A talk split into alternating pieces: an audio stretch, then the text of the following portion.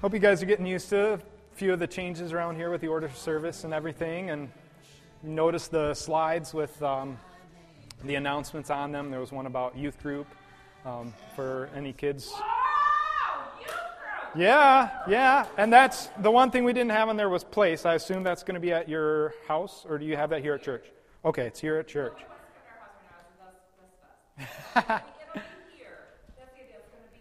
okay. Ah. Okay. Okay, so parents keep that in mind. Encourage your teens to make it out to that and to invite a friend. Why don't we start with a word of prayer? Father God, we come to you and we thank you for the warm fellowship, um, the time of worship that we had just adoring you this morning. It's been awesome. Um, we love you, God, and we ask that you would teach us as we encounter your word today, that we might become more like you. In Jesus' name I ask. Amen. Uh, was thinking back this last week just over all that God has provided. Uh, my wife and I have talked to each other a few times. We're just overwhelmed with the way that you as a church have lavished gifts on us and blessed us during our time of transitioning here and moving into our home. And we are so thankful and so grateful. And as I was thinking about how God has provided, um, we were going to leave the life of Abraham and move on to a couple other things. Yeah, I'm glad you're thinking about this stuff. Thank you. And uh, uh, I realized I couldn't leave behind the life of Abraham without discussing, discussing further his faith that God would provide. And we've kind of touched that, but that hasn't been the topic of our discussion. And so I wanted to focus on that today. Last week I was listening to K-Love, and uh, a woman shared this testimony. Some of you may have heard it, and, and I, I didn't listen closely, so hopefully I'm getting any details wrong. She had discovered a note on her doorstep that indicated a neighbor she knew was contemplating suicide. And it asked her to care for her dog if something happened. Okay? Uh, immediately, this woman notified the police and they began a search for this girl. The woman prayed in faith that God would help her find this girl before it was too late and that she would have a chance to share with this girl about Christ. She got on her horse and began to search through a large area of woods. It was kind of like looking for a needle in a haystack. She just had a feeling that this is the area to look, okay? And uh, as she was riding on her horse and searching, she heard some groans from a bush. She found the girl and was able to get her to a hospital on time. And this girl is planning to attend church with that woman today. Today. So keep that in mind in your prayers that this girl who was going to take her own life would come to know Christ's love. Um, praying in faith, believing that God will provide. What astonished me about this story was the woman's faith in her prayer and in her searching. She didn't know this girl personally or know exactly where to look. Some might have considered it an impossible search. But she set out in prayer, and God led her, and God answered her prayer. Some of you may be wondering, how will you pay the next bill? How will you afford to be a stay at home mom if that's what you feel God leading you to do? Uh, how will you forgive so and so who's wronged you? Can God heal your marriage? Can God help you with problems or addictions in your life? Can He give you peace during just the chaos and busyness and hecticness of life that we all get caught up into? Church family, I just want to challenge us today do we still believe that God answers prayer? Do we trust that He will provide whatever it is we ask according to His wisdom and His will? Let's go to Genesis chapter 24, if you would, with me. You can turn in your Bibles. We're going to read verses 1 through 7.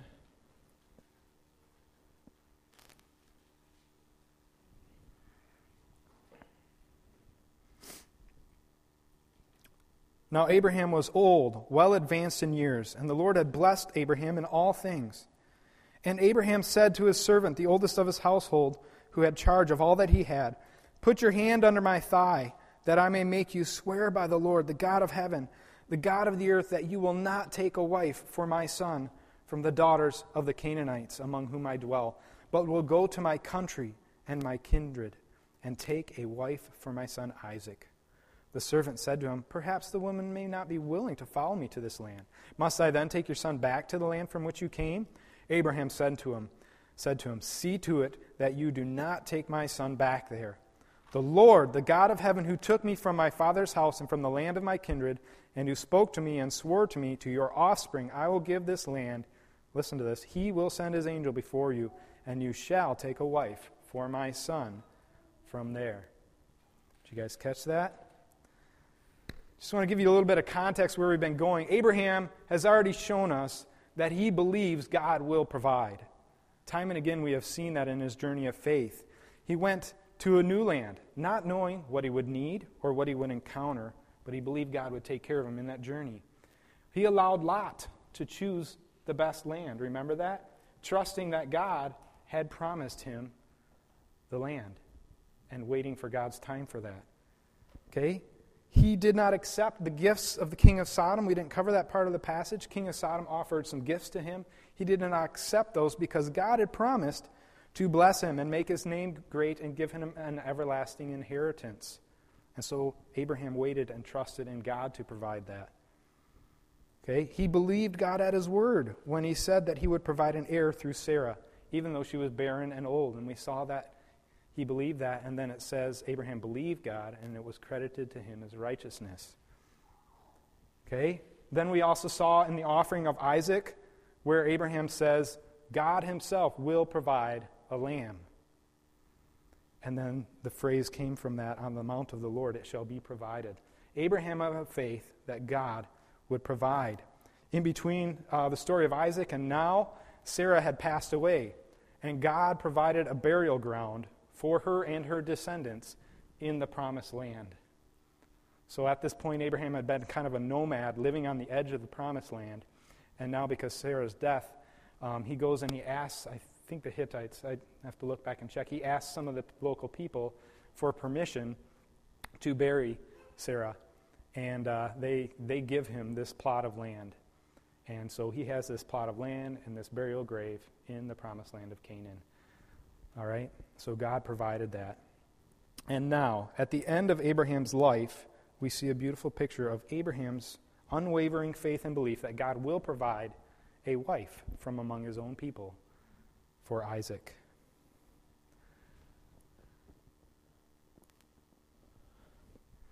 So we're going to go to verses 1 through 4. Abraham was old, well advanced in years, and the Lord had blessed Abraham in all things. Okay, and we read part of that passage earlier. This is kind of Abraham's, in my mind, his last thoughts. And what are his last thoughts focused on in his life? They're focused on the promise that God had made him. They're focused on God's promise. It says here in the passage he was well advanced in years. And right after this passage in Genesis 24, we see a summary of the rest of Abraham's life and his passing away. So these are kind of his last focused thoughts and words, his last demonstration of faith that we get to see. Okay? Many things he could be thinking about towards the end of his life, but his focus remains, remains steadfast on the promise of God and how that may be affected by his own son's choices. Now, you got to remember a couple things here. Abraham is around 140 years old at this time, his son Isaac is around 40 years old. And he should be very anxious to marry and begin his own family. Um, previous to this, Ishmael had been sent away and had married an Egyptian wife. Okay, so some of these things have to be on Abraham's mind, okay? Isaac should be tempted if he's any man like many of us, he would be tempted by the available and less pure Canaanite women that are living all around them at this time. And the desire to, to get married and to have that wife. Um, and so we have to note that there's some, an example of purity here from Isaac. And yet there's a temptation that is present. Um, and in the culture today, I was thinking about this. Our culture says, let's try it before we buy it. Let's live together. Let's see if it works if it works, then, then, then we'll try it out. Now, we all know the statistics. That's actually um, much more chance of divorce if you live together first than if you commit to marriage and do that first. Okay? But anyway, here we see an example of Isaac waiting, of Abraham being conscious of, okay, my son's over an age of being concerned about a wife. He's got to be tempted by the women around him, and I need to be concerned about finding him, helping him find a godly wife. Okay? and about the promise that God has made. So Abraham makes a plea to his servant. Um, the servant mentioned here, it says, is the eldest servant. If you guys remember back, we talked about Eliezer, and Abraham was concerned when, when he didn't have an heir yet that Eliezer was going to inherit all of his belongings and, and that his family name would stop because he didn't have an heir yet, because he was the eldest servant. So here we can assume that this is still Eliezer. So I'm going to throw his name in here as the eldest servant of the house of Abraham. Okay, and so he makes a plea to his servant. Okay? There's a couple th- important things that we need to note here. I think there was a special relationship between Abraham and Eliezer. They had been through a lot together over the years. And here, Abraham says, Put your hand under my thigh. And this is a, a customary oath that w- they would take in that day. And what it means is, if this oath is not fulfilled, the children of my loin, the children of my loin, have the right to take vengeance on your act of disloyalty. Okay, so in the culture, this was a very important promise that um, Abraham's children had the right to take vengeance on him if he did not keep it. Okay, the second thing we need to notice here is he says, swear by the Lord. And I think that's really important because I think Eliezer at this point knows of Abraham's deep relationship with the Lord. He's seen some of the experiences that Abraham has gone through and how passionate Abraham is about following God. And so when Abraham says, swear by the Lord, this is a serious and urgent request by Abraham. And what does he say? He says, Go to, let's look at this, verse 4 Go to my country and to my kindred and take a wife for my son Isaac. If you guys remember the map that we saw, um, it was a long journey from Ur to Haran, and then from Haran down to Canaan a long journey that they had been on. And here Abraham is saying to his servant, I want you to make that journey back to, we, are assuming from the context it's Haran. I want you to make the journey back to Haran, to where my family and kindred are, and find a wife for my daughter. Okay, this is a, a long journey. This is a, this is a big asking. In Papua New Guinea, they say asking when you're, when you're requesting something from someone, like, would you do me a favor? Okay, this is a big asking. All right? Um, the second thing we see here, he knows that if Isaac marries a Canaanite, okay, why did he say my country, my kindred? He knows that if Isaac marries a Canaanite, he will be tempted to pursue other gods because the Canaanites were worshiping other gods. And he's concerned about Isaac following after God. He's concerned about the promise. Remember the promise that God made. Okay? If Isaac marries a Canaanite wife, he would have fallen outside of the covenant that God made. You shall be my people, and I will be your God, right? And the inheritance that he had planned. Another thing to note is back in Genesis 9, God put a curse, he placed a curse on the Canaanites, on Canaan and his descendants. Okay? But God has placed a blessing on Abraham and his descendants. And so if Isaac married a Canaanite wife, he would, in a sense, be placing himself, marrying into and placing himself under a curse instead of under God's blessing that was a part of this promise made to Abraham. So those are important things to understand when we look at why is Abraham so concerned about this. So concerned about him going back and getting a wife from his country and his kindred. Remember, we talked about God has been interacting with the line of Abraham all the way back to Adam in a personal relationship way. And so, in Abraham's heart, he wants to see Isaac marry and stay within that line where God has been interacting and God has been involved, and there's a history of God.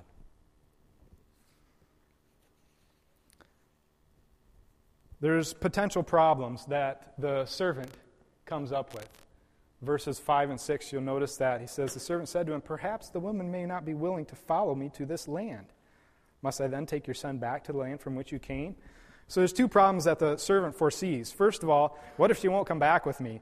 And this makes a lot of sense because, um, first of all, he's going to journey back to Haran, 500 plus miles, to an unfamiliar place in hopes of finding Abraham's kin and finding a woman who's willing to come back with him, a complete stranger, all the way back to marry a complete stranger. I mean, if you think about this situation, what woman would say, Yeah, yeah, I'll go with you and uh, marry this guy, whoever he is? I mean, that's not logical. Okay? So the servant's thinking about this. What if she won't come back to me? I'm just a servant. Why would she even listen to me? And that kind of leads into his next thought. Wouldn't it help to bring your son along with me? Okay, I was thinking about this. His relatives back in Haran, over 500 miles away, do you think they'd even heard that Isaac was born? I don't know how fast news traveled back then. I don't know if anybody there knew of Isaac. I don't even know if they knew of Ishmael and his birth, because all of this happened after Abraham left the land of Haran.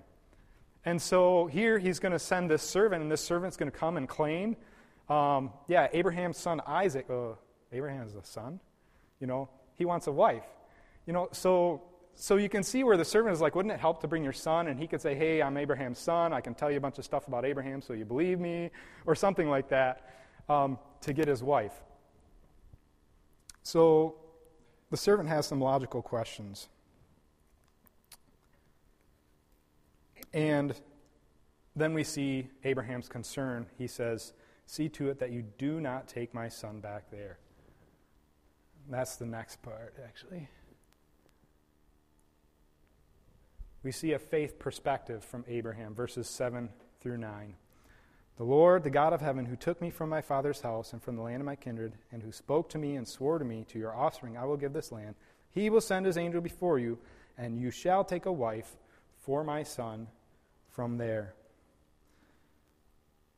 Abraham says, Don't bring my son there because he's concerned that, okay, if my son travels this huge distance and then meets some of our family and finds a wife, he may just want to settle there and be with that family and his wife's new relatives and, and not make the journey all the way back to the land of Canaan. But Abraham's got this promise in mind again of the promised land. God said, This is going to be your land, and I'm going to make your descendants as numerous as the stars.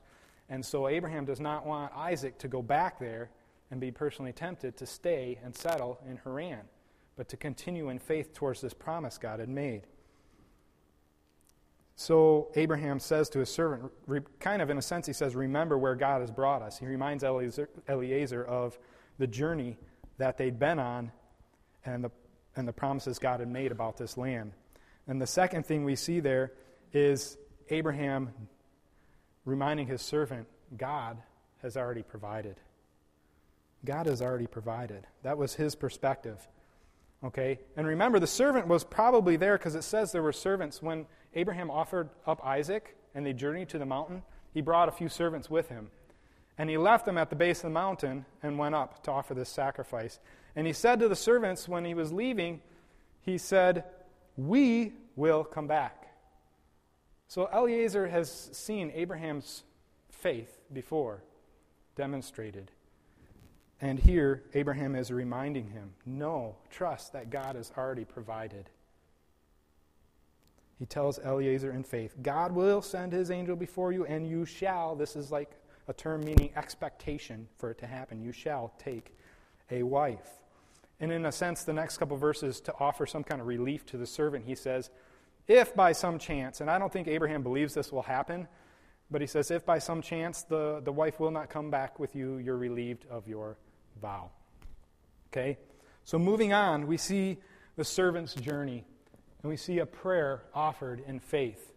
Verses 12 through 14, I want to go there.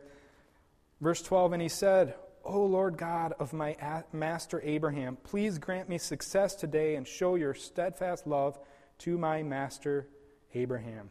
Behold, I am standing by the spring of water, and the daughters of the men of the city are coming out to draw water.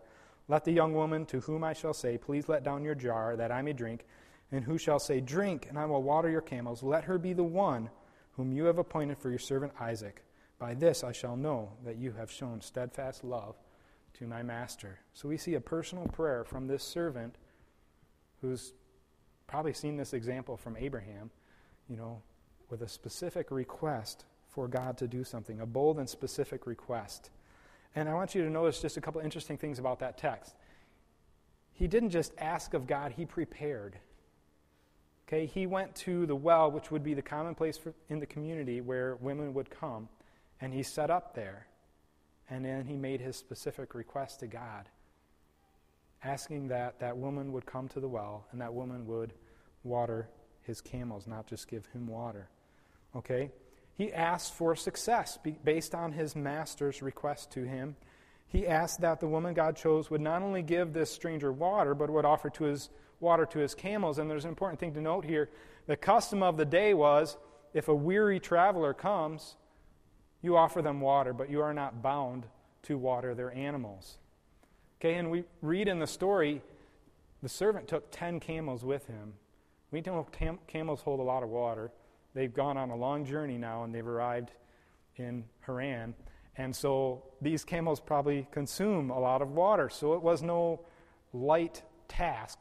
I mean, this was a big job to ask of in a prayer request that this woman offer to water 10 camels after watering him. She probably had other chores, her family's wondering where she's at. I mean, y- you get the idea here. So, this was a big request, a specific request before God to help Eliezer know this was the wife for Isaac. Um, when we were living in Missouri, uh, going through training with New Tribes Mission, I think I shared with you a story a while ago of Ben um, praying for a chance to go to a water park. And we had no money. We were living on an extremely tight budget. And the Lord provided. Um, he prayed with our family, and He prayed about that. And then the Lord provided money for um, us to be able to go do that. But I wanted to share another story that happened around that same time. Um, I had a few accidents while we were there. Thankfully, they had what's called student accident insurance during our time there, the year we lived there. I think I went to the hospital three times. anyway, um, what happened was there was a deductible.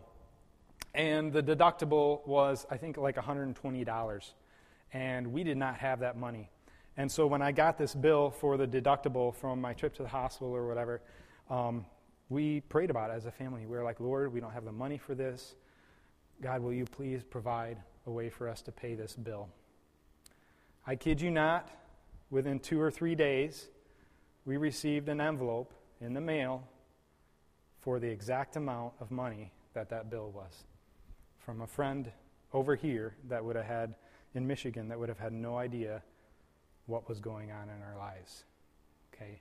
Pray specifically, pray boldly. God hears, God cares, and He will answer your prayer. And that's what the servant did here. He prayed specifically, he prayed boldly, he prepared for God to answer his request. So we move on, verses 15 through 61, and we're going to kind of breeze over this large chunk of text to see God's provision and the servant's praise. Okay? The first thing we notice in the passage is that she meets the criteria. When Rebecca comes, she meets the criteria. And this was a direct answer to Eliezer's prayer. Let's look at verses 19 through 20.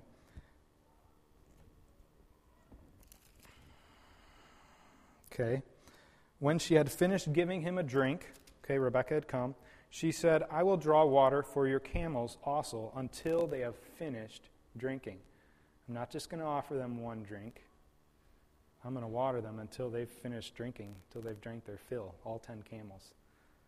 There's, that's showing a servant's heart here, okay? So she quickly emptied her jar into the trough and ran again to the well to draw water, and she drew for all his camels. This is an impressive act of service. This demonstrates a little bit of Rebecca's character here. Okay? Um, she meets the criteria. It was a direct answer to Eliezer's prayer because she watered the camels also. But it was also an answer in the sense of looking for a woman with godly character. And we see that in the sense that she, she went beyond expectation in serving him.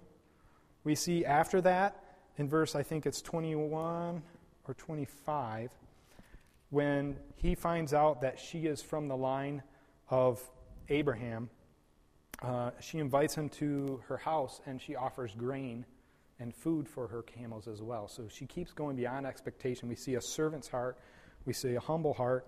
When Eliezer saw her, it says that he, he observed her. And there's a couple things that are noted within the passage. When he saw her coming, he observed her, and it says she was a beautiful virgin. Okay? And he observed that servant's heart. The other thing that we find out that she meets the criteria is the fact that she is a granddaughter of Abraham's brother Nahor. And so Abraham finds this out. I mean, sorry, the servant Eliezer discovers this, and he is so excited. God has answered his prayer, he's gone beyond his expectation. And here is Rebekah from the same family line. I mean, he just journeyed to this town and set up at the well, and it just so happens that a daughter of Nahor, granddaughter of Nahor, comes out and fulfills all those expectations that he had prayed in his prayer to God. So Eliezer's reaction is to praise God, and I think we should note that. Verse 26 The man bowed his head and worshiped the Lord and said, Blessed be the Lord, the God of my master Abraham, who has not forsaken his steadfast love and his faithfulness. God is faithful toward my master. As for me, the Lord has led me in the way to the house of my master's kin- kinsman. He's, he's, he's remembering this. God has led me here. And so after that, what we see unfold is he meets with the family and he shares the story of all that God has done with them. And he's excited about this. And he shares how, how Abraham sent him and how he prayed specifically and how um, Rebecca came and it was an answer to all of that criteria and an answer to his prayer. And uh, in verse 45, I just thought we should note this verse. It says, Before I, when he's talking about when he was praying to God about specific kind of woman and what she would do, it says, Before I had finished speaking in my heart. I think that's important to note. In the servant's example of prayer here, it's not just words that he was saying, it was coming from his heart. It was a heart relationship with God. Okay, before I finished speaking in my heart in his prayer, behold, Rebecca came out with her jar of water on her shoulder. She went down to the spring and drew me water. Okay, so we see that personal relationship between Eliezer and God and this heartfelt prayer. And he's sharing this story back to Rebecca's family.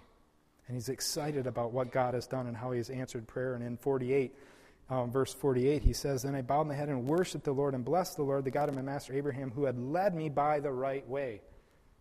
So he again emphasizes the fact that God had led him to this place. God has specifically answered his prayers. And so he's giving this testimony and he shares how he worshiped the Lord, believing that God had answered his prayer. And he shares this with the family. And so then we see the family confirm God's sovereignty in all of this. God has been sovereign. He's been working all of the pieces together because God is God who provides. God is a God who answers prayer. And so the family affirms the testimony that Eliezer has just given. We see that verse 50. Then Laban, it's interesting to note this. Um, Laban is Rebekah's, I forget if this is cousin or brother. Um, later on, we see with Jacob, right? Where um, he goes and he works for wives, Rachel and Leah, works for Laban. Okay, so we see a connection here as well in the future. Um, but anyway, here in this passage, then Laban and Bethuel answered the Lord and said, answered and said, the thing has come from the Lord, and we cannot speak to you bad or good. It's like, this is obviously from the Lord. What are we to say yes or no to it about? Okay, it's obviously from the Lord. Okay, behold, Rebekah is before you. Take her and go, and let her be the wife of your master's son, as the Lord has spoken. So they uh, say, This is obviously from the Lord, and then the family gives consent to the whole matter. I'm going to move on over here for those of you who like to take notes. Actually, we were right. Okay. Um, okay, so the family gives consent. And the third thing we see, and this is important, verses 56 through 59, um, they asked him to stay for a little extra time. But the servant says, Don't delay me. I need to fulfill my master's request as soon as possible and get back on my journey, right? And he says to him, Do not delay me, since the Lord has prospered my way. Send me away that I may go to my master. 57. They said, Let us call the young woman and ask her. And they called Rebekah and said to her, Will you go with this man? She said, I will go. So they sent away Rebekah, their sister, and her nurse, and Abraham's servant and his men, and they blessed Rebekah and sent her. Okay, Rebekah chooses to go with this stranger to marry a complete stranger. And so there's an act of faith here on Rebekah's part as well, as God has been orchestrating all of this. And it's important to note that. The other thing that's important to see is God has been interacting not only with Abraham, but he'd been preparing all of this because uh, I noticed this back in Genesis 22, verse 17. It says this uh, God is talking to Abraham, and he says, I will surely bless you, and I will surely multiply your offspring as the stars of the heaven and as the sand that is on the seashore, and your offspring shall possess the gates of his enemies. You note that? Now listen to what Nahor's um, family says when they give a blessing, okay, 500 miles apart, when they give a blessing to Rebekah. Our sister, may you become thousands of ten thousands, and may your offspring possess the gate of those who hate him. God's been, God's been working in this whole family, and the same, the same perspective of what God is doing was on their hearts as it was back in Abraham's family. God had spoke to Abraham, and God had spoke to Nahor's family in the same way. He had prepared all of this, and it's really cool to catch that. The last part of the passage, we see a perfect union, verses 62 through 67. Okay? And we're just going to briefly touch on this. Verse 62 Now Isaac had returned from Beer Lahai Roi and was dwelling in the Negeb. And Isaac went out to meditate in the field toward evening. And he lifted his eyes. Okay, so he's spending some time with the Lord. He lifted his eyes and saw, and behold, there were camels coming. Eliezer and Rebekah and her servants have made it back on this journey. And this probably was, I mean, over the course of six, eight months. Remember how we talked about that journey being a three, four month long journey? Okay? So it's been a long time in waiting. And he looks up and he sees the camel coming, and he said to his servant, Who's this man walking? Sorry, I skipped something. Um, and he lifted his eyes, saw, and behold, there were camels coming. And then now we're on the other side of the viewpoint. And Rebekah, who's riding on a camel, lifted her eyes, and when she saw Isaac, she dismounted from the camel and said to the servant, Who is this man walking in the field to meet us? The servant said, It is my master. So she took her veil and covered herself. And the servant told Isaac all the things that he had done. Then Isaac brought her into the tent of Sarah's master and took Rebekah, and she became his wife, and he loved her. So Isaac was comforted after his mother's death. Her reaction, Rebekah's reaction upon seeing Isaac, was according to the custom of the day, but it was also a display of faith because it was customary to dismount your camel out of respect. You know, as, as she finds out from the servant, okay, this is my future husband. All right? Um, but also, we see a second thing that she did. She put a veil over her face, which was a signal that she is calling herself a bride anticipating marriage. Okay? So, in faith, she is showing Isaac as he comes to her and they meet for the first time I'm here to marry you by faith, even though I don't know you from Adam. You know what I mean? Just a beautiful picture. And Isaac loved Rebekah. She comforted him. And this is one of the best examples we see in Scripture of a pure and monogamous marriage. One husband, one wife, no concubines, nothing else. A beautiful marriage between them. And so it's important to note for parents who may have preteens or teens coming, this is a great passage, a great example for us as parents of how to handle the whole area of relationships and dating, what to look for in a godly wife, um, how to help our children um, know what to look for and set a specific criteria and pray about a future wife. Okay, a great example here. However, today, I don't want us to miss what I want our focus to be is on the example of faith and prayer that Abraham and his servant set for us. Time and again, Abraham has shown us that demonstrating our faith in God means not just believing God is sovereign, almighty, and completely capable of accomplishing all that he desires, but it also means acting upon that belief. Just going back, remember, Abraham left his home and journeyed to an unfamiliar land. Abraham prepared an altar and raised the knife. Abraham sent his servant to find a wife for Isaac, believing God's angel was already before them. The servant prayed specifically for an answer and set up at the well. So, in all these passages, we see that not only are they mentally having faith in God, they are acting that out in their behavior. Okay, faith is an action. Okay? Some people can talk all day about having faith in God, but when, but when it comes to it in real life, they're not doing anything to show faith in God. We want to people, people who are acting in faith towards God. If you remember our theme verse,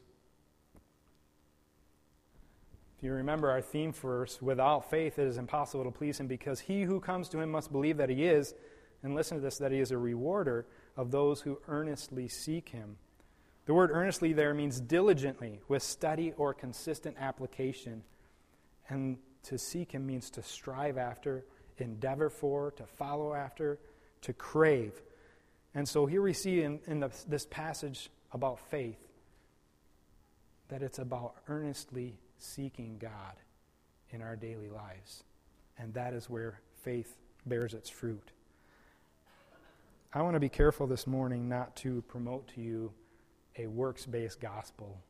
Not to say to you that if you do a certain thing or follow a certain formula, that God is going to all of a sudden pour out specific blessings on your life based on those actions. I want to be careful of that because we all recognize we're fallen and broken creatures. We're incapable of walking by faith on our own. Ephesians 3:20 reminds us God is able to do far more than we ask or imagine because of his power that is at work within us. It is because we belong to Jesus Christ. It is because he is at work in us that we are able to walk by faith and put action to our words. And we need to remember that today. So, how do we demonstrate faith that God will provide? Kind of our application for the day. I just want to take you to a couple of passages. First of all, pray specifically. We saw that example from Eliezer. Pray specifically. Mark chapter 11, verses 20 through 24. Let me read that to you. As they passed by in the morning, they saw the fig tree withered away to its roots. Okay, the disciples previously to this, they'd walked by this fig tree, it had no fruit. Jesus was upset about it. He cursed the fig tree. They walked by it again, and boom, it's dead. Okay? And they saw it withered away at the roots. And Peter remembered and said to him, Rabbi, look, the fig tree that you cursed has withered. And Jesus answered them, Have faith in God. Truly I say to you, whoever says to this mountain, Be taken up and thrown into the sea, and does not doubt in his heart, but believes what he says will come to pass, it will be done for him. Therefore, I tell you, whatever you ask in prayer, believe that you have received it, and it will be yours. Pray specifically. Next thing I want you to note is believe that God will answer. That was also hit on that passage, but I want to take you to James. Believe that God will answer. James chapter 1, verses 5 through 7. If any of you lacks wisdom, okay, here's a specific request. I want wisdom. Let him ask God who gives generously to all without reproach, and it will be given him. But let him ask in faith, with no doubting. For the one who doubts is like a wave of the sea that is driven and tossed by the wind. For that person must not suppose that he will receive anything from the Lord. He is a double minded man, unstable in all his ways. When we pray in faith, we got to believe that God is able and willing and desiring to answer our requests if this is according to his will. Okay, that is the act of faith in prayer. The third thing, act on our faith. This is also noted in the book of James because James finds it really important to emphasize the fact that as Christians, if we are not living out what we say with our mouths, then we shouldn't call ourselves believers. We shouldn't call ourselves Christians. He says, faith without works is dead, it is useless. And so, just like the example we've seen from Abraham's life, we need to act on our faith. Not just speak bold words, but act on it. I was thinking about this. Um, how many of you have done a trust fall before? Anybody here done that? Okay. I can stand up here and I can surround myself with, with some of you guys and I can say, you know, okay, I, I, need to fall backwards into your arms. Yeah, I trust you guys. Mm, I'm not sure you're completely capable of catching me, though, so I'm not going to fall. You get the idea. I can say that I trust Jason, but if I'm not willing to lean back and fall into his arms, into those other guys' arms, then my faith is meaningless. My words are meaningless. It has to be followed by action that demonstrates my faith. We need to be willing to act on our faith. And that's what James was getting at. We demonstrate our true faith in God by acting on it, by living it out. And in our prayer life, when we pray and ask of God, we need to show that we believe He will answer by the way we act and by the way we live. Maybe that means we just don't go out and try to solve the problem ourselves, but we have to wait for God. Sometimes we just lack the patience to wait for Him. Maybe that means if you want to quit smoking, that the first step is to throw the cigarettes out and not keep the pack available to you. You know what I mean? There's a demonstration here that, Lord, I want to stop smoking. There's a demonstration that I'm going to make some effort to do this. Okay? Some people have a perspective that we can rub this magic God genie and he's going to come out and he's going to just cure us and solve our problems without us having to make any effort on our own. But that's not what the journey of faith is about. The journey of faith is about acting and demonstrating our faith in God. And then He provides the strength through Christ and the power through Christ for us to overcome that problem or for us to walk in faith as He answers that prayer. And the fourth thing is seek Him. I'm going to take you to 1 John 5 14 through 15. And this is the confidence that we have towards Him that if we ask anything, catch this, according to His will, He will hear us. And if we know that He hears us in whatever we ask, we know that we have the requests we asked of Him. We talked about that Hebrews verse where it talks about earnestly seeking Him, okay? If we are close to the Father's heart, we are going to be praying in alignment with His will and His desire for our life. And therefore, God is going to answer our quest, requests because they are in line with His will and His ultimate plan. Sometimes we can just selfishly go to God with our own ideas and pray and, and, and wonder why He's not answering them. Well, have we been seeking God? Have we been talking to Him and, and, and getting a sense of His heart and knowing if this is even good for us or if this is God's direction for our lives? Are we just trying to go our way and ask for God's blessing along it? Okay? So there's an idea here in prayer that we seek Him. And as we're close to His heart, we are already thinking about His will. And as we pray about the things in our lives, they are going to be in line with His will, and therefore God is going to come alongside and answer those according to His purposes. So pray specifically, believe that God will answer, act on our faith, and seek Him. I thought today, I know, Keith, you're in charge of our, our prayer time today. I thought it would be really neat as we, um, after we share, hopefully, personal requests, I want you to feel free as a church family to share things that are on your heart that we can pray about as a church family. And I would love if we could kind of surround in a group and hold hands today and just pray specifically. Pray specifically for this church, the ministries of this church, for the personal requests that are shared and make this an intimate time together as a church family. Can I ask that of you guys? Yeah? Fair enough? Okay. Let me close in prayer. Father God, thank you for the time in your word today. Lord, it has challenged my own heart and my own prayer life and my own faith again. And, uh, and my prayer is that it has for everyone here. God, we thank you that you are sovereign, you are in control. We thank you that you love us and you, that Christ gives us the power to walk by faith. We ask that you would help us to pray with faith, to act on it, and to seek you daily in our lives. In Jesus' name, amen.